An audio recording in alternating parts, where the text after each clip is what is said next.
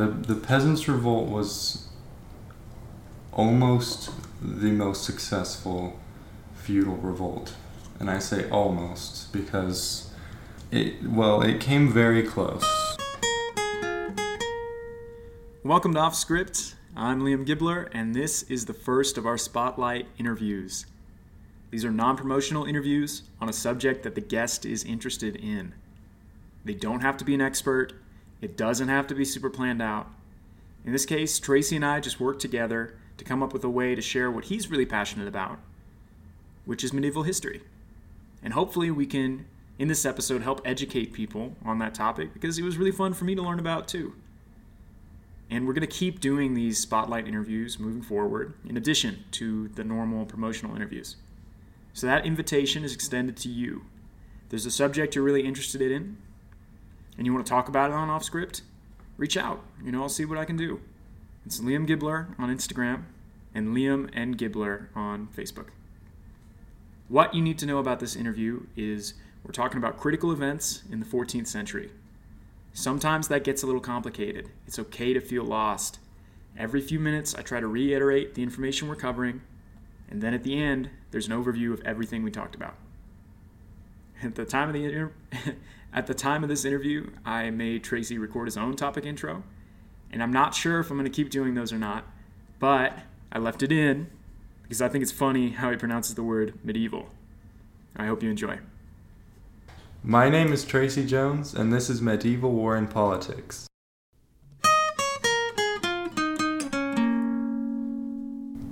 So, how long have you been interested in this stuff? What's going on? Uh, so, I have been interested in the late Middle Ages for a few years now.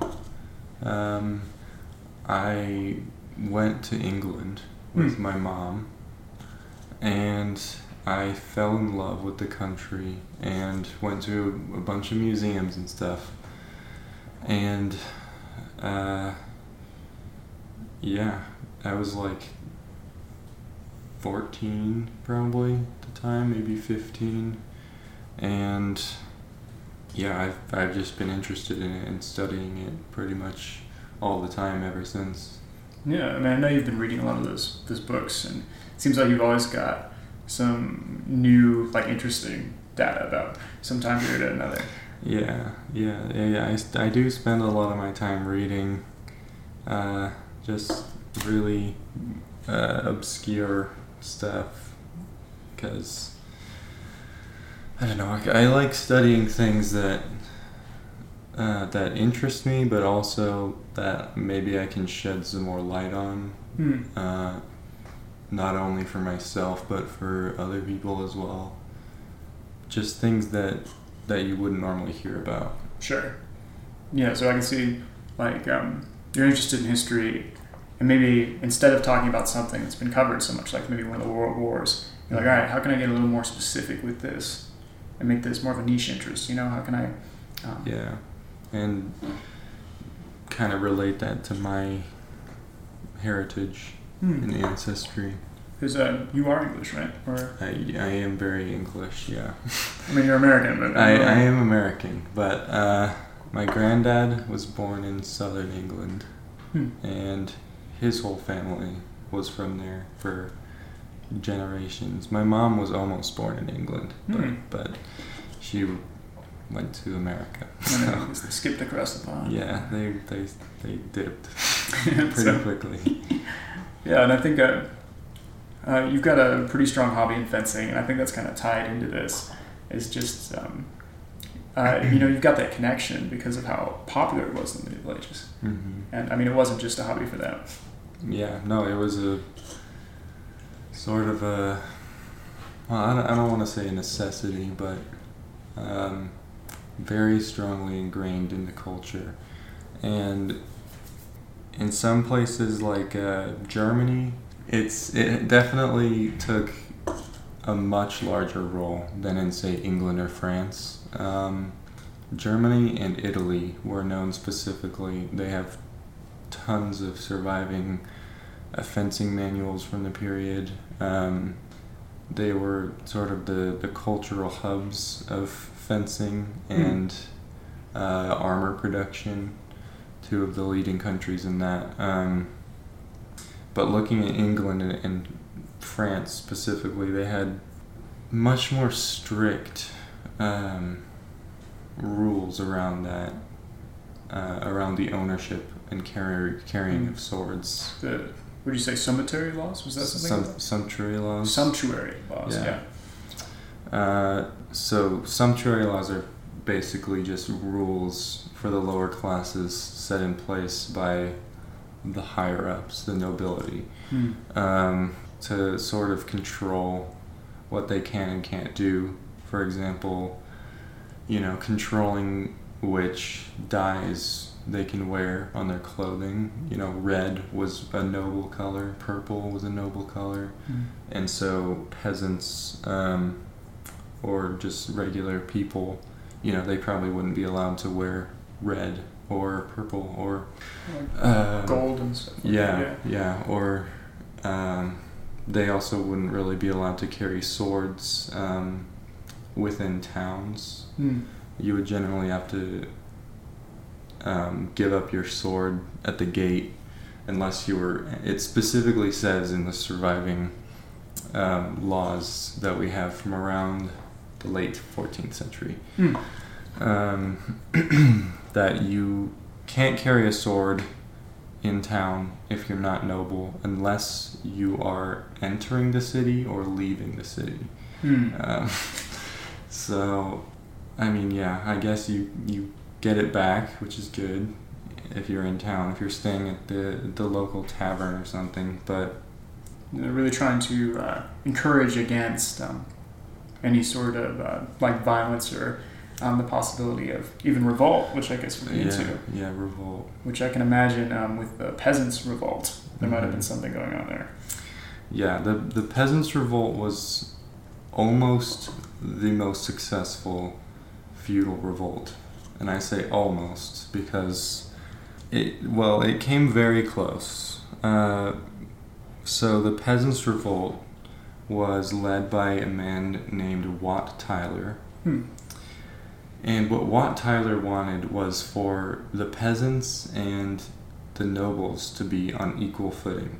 Hmm. Uh, he was he was pretty sick of the feudal system at this point, and he knew a lot of the peasants and serfs um, felt the same way. So, in around 1381, um, they gathered a small army and ended up uh, storming London Hmm. and took the Tower of London, killed pretty much everyone they found inside, which, you know, it's not great for their image, but it works. Yeah.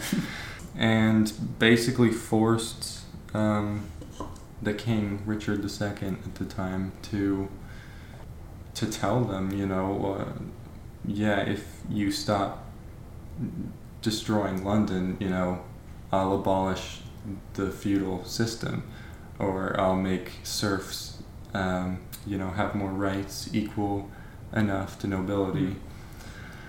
And so, Wat Tyler agrees, and they withdraw from London.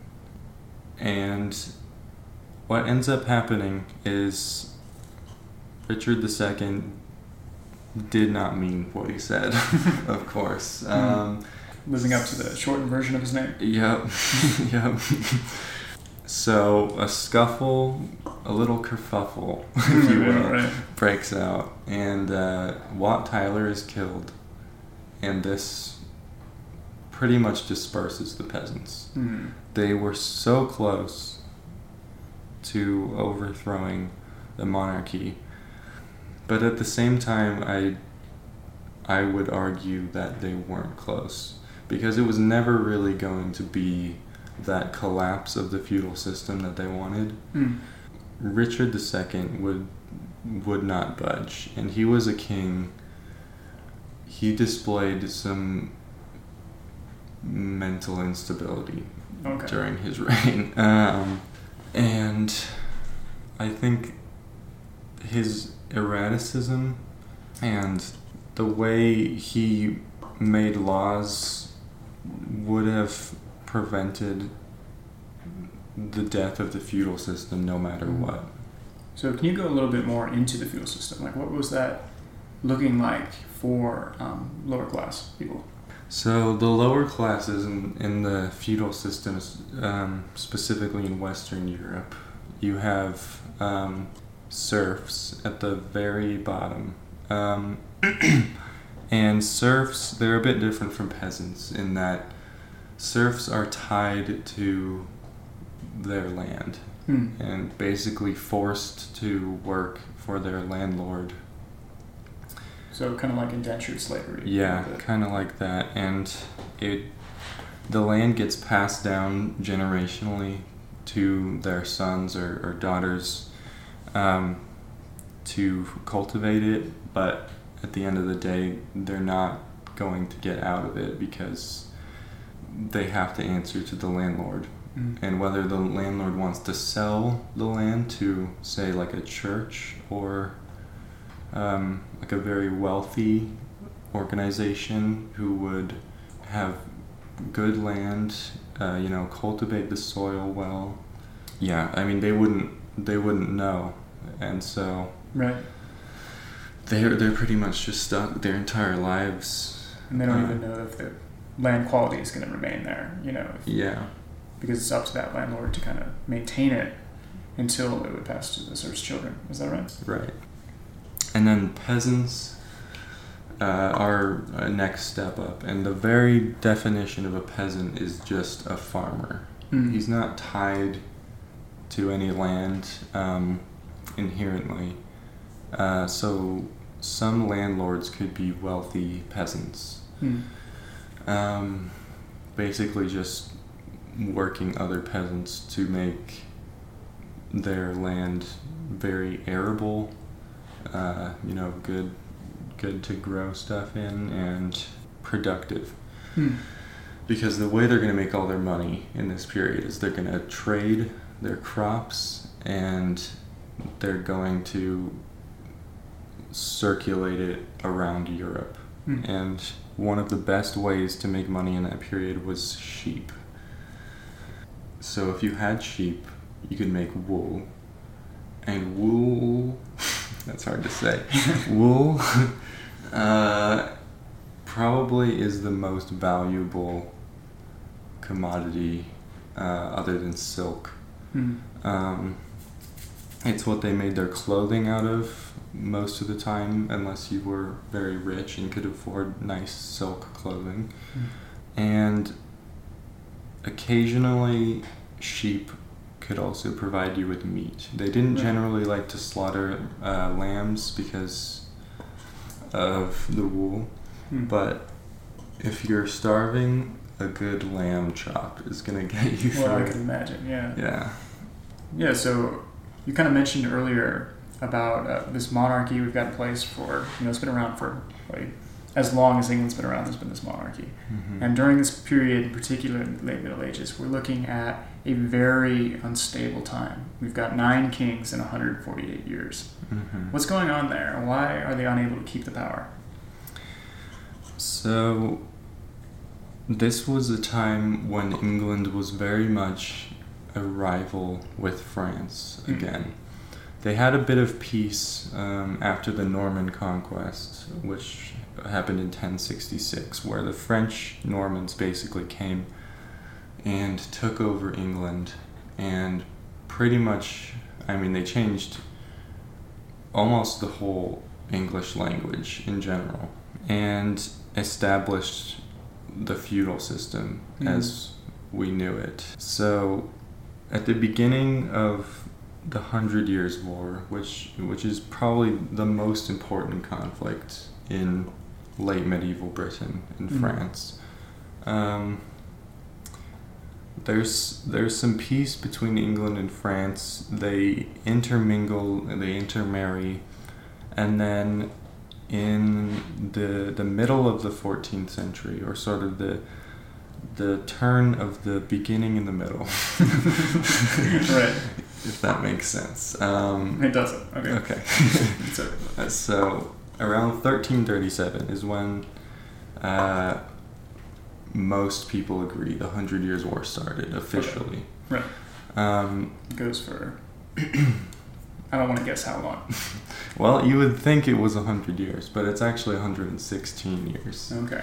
Um, Didn't want to round up. so I felt a bit scammed when I learned that. so, the main instigator of the of the conflict is Edward III, Hmm. um, and he was coming off the back of his father Edward II's reign, who really didn't do a good job of running the country. You know, he he didn't want to be king.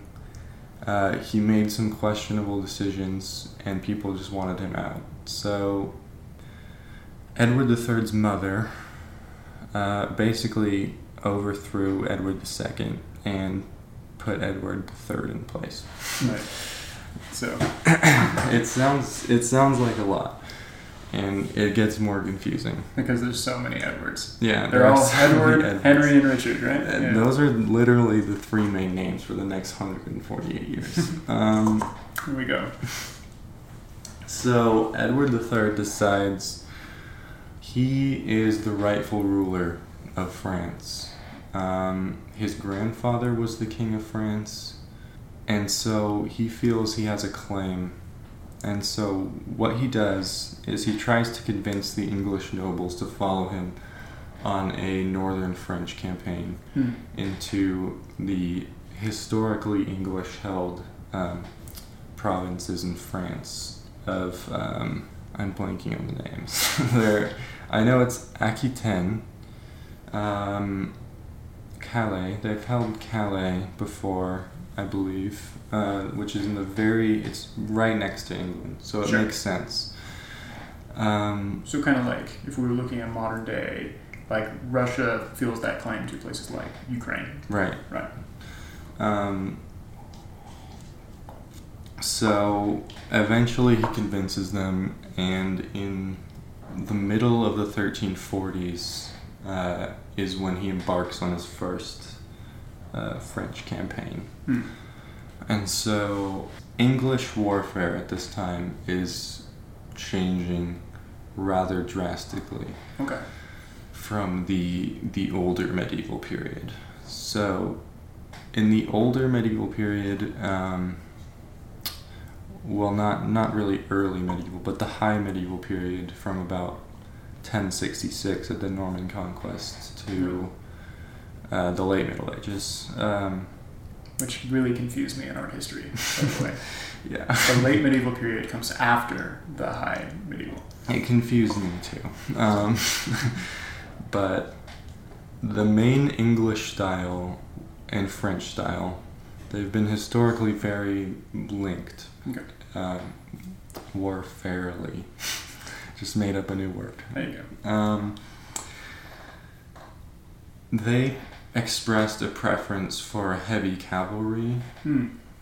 yeah, heavy shock cavalry outflanking the enemy and ultimately, you know, brute forcing their way while whilst being tactic tactical. That, yes. That was embarrassing. um, you mean like so when you're talking about um, like the cavalry, this stuff, or we're, we're talking like traditional like horse swords and horses. mhm.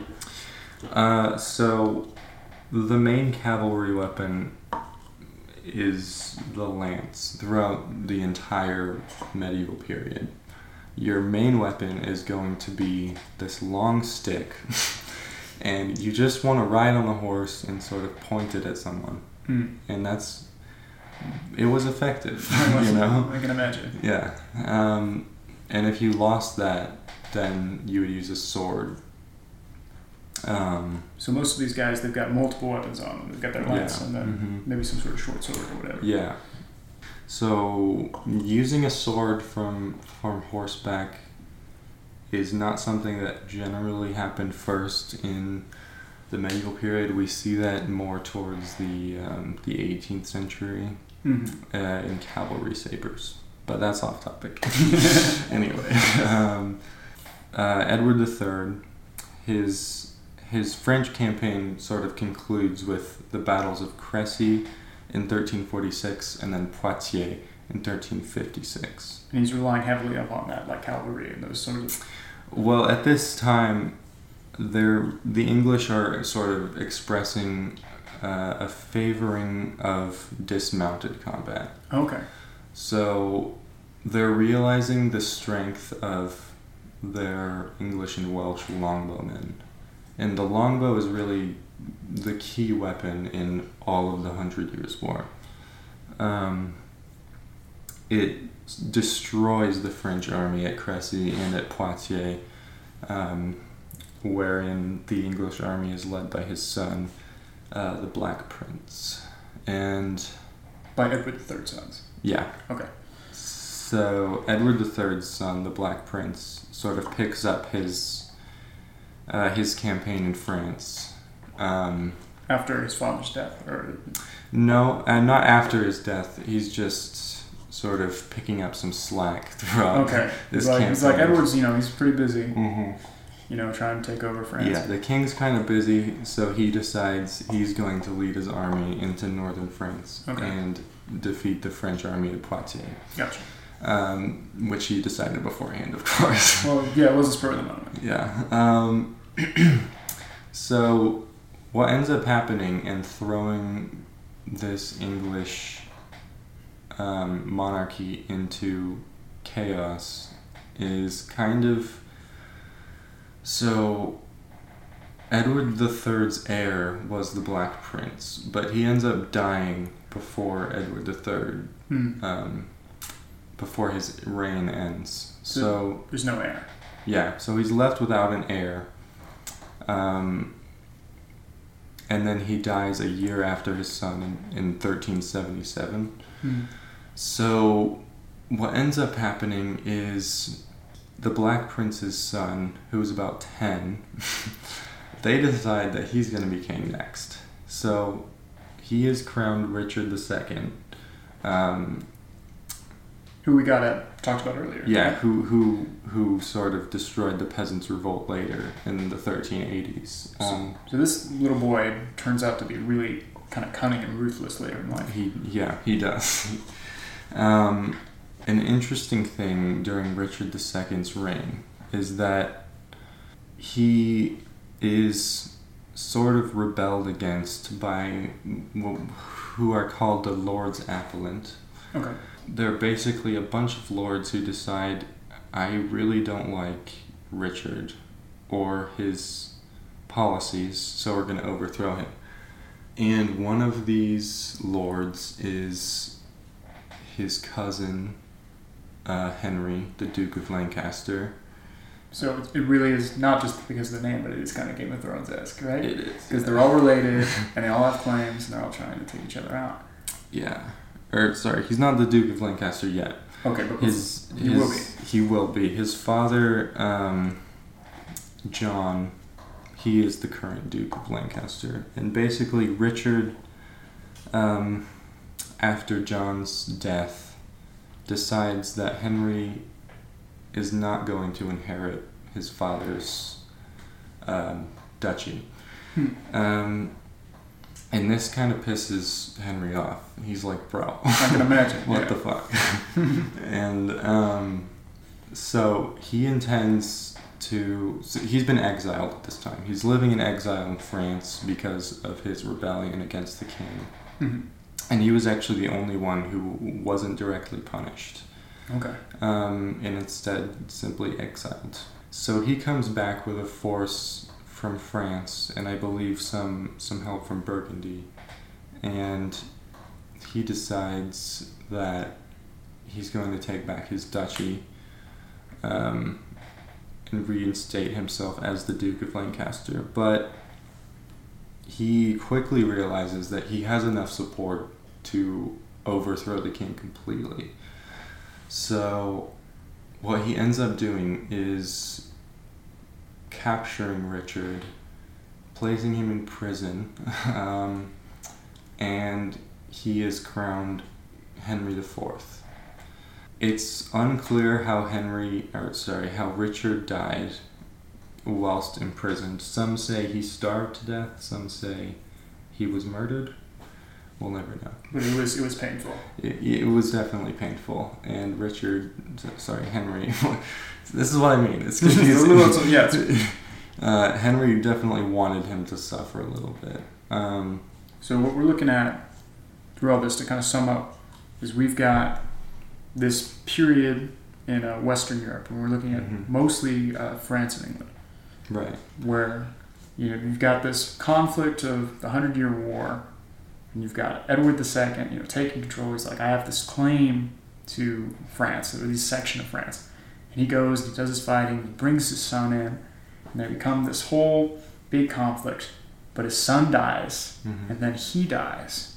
Yep. And then there's no one to lay claim to the throne except for this little boy hmm who ends up being King Richard. hmm Yeah. And then we're looking at King Richard. He survives one revolt, only to be taken out by another one. Yep.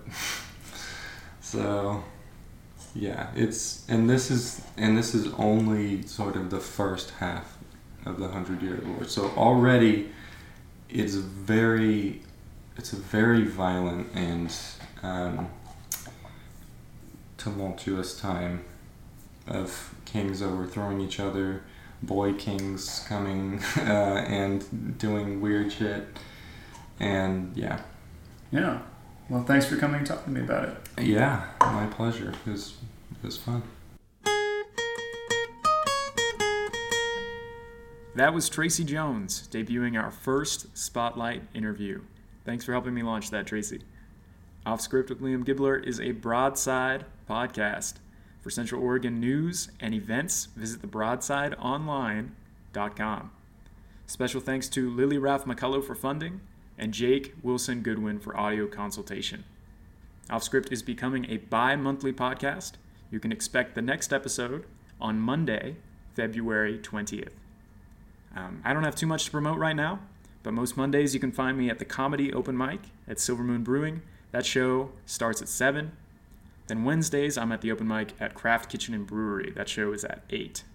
This Saturday, February 11th, is the Black Excellence Talent Show at the Bend COCC campus, and that performance starts at 6.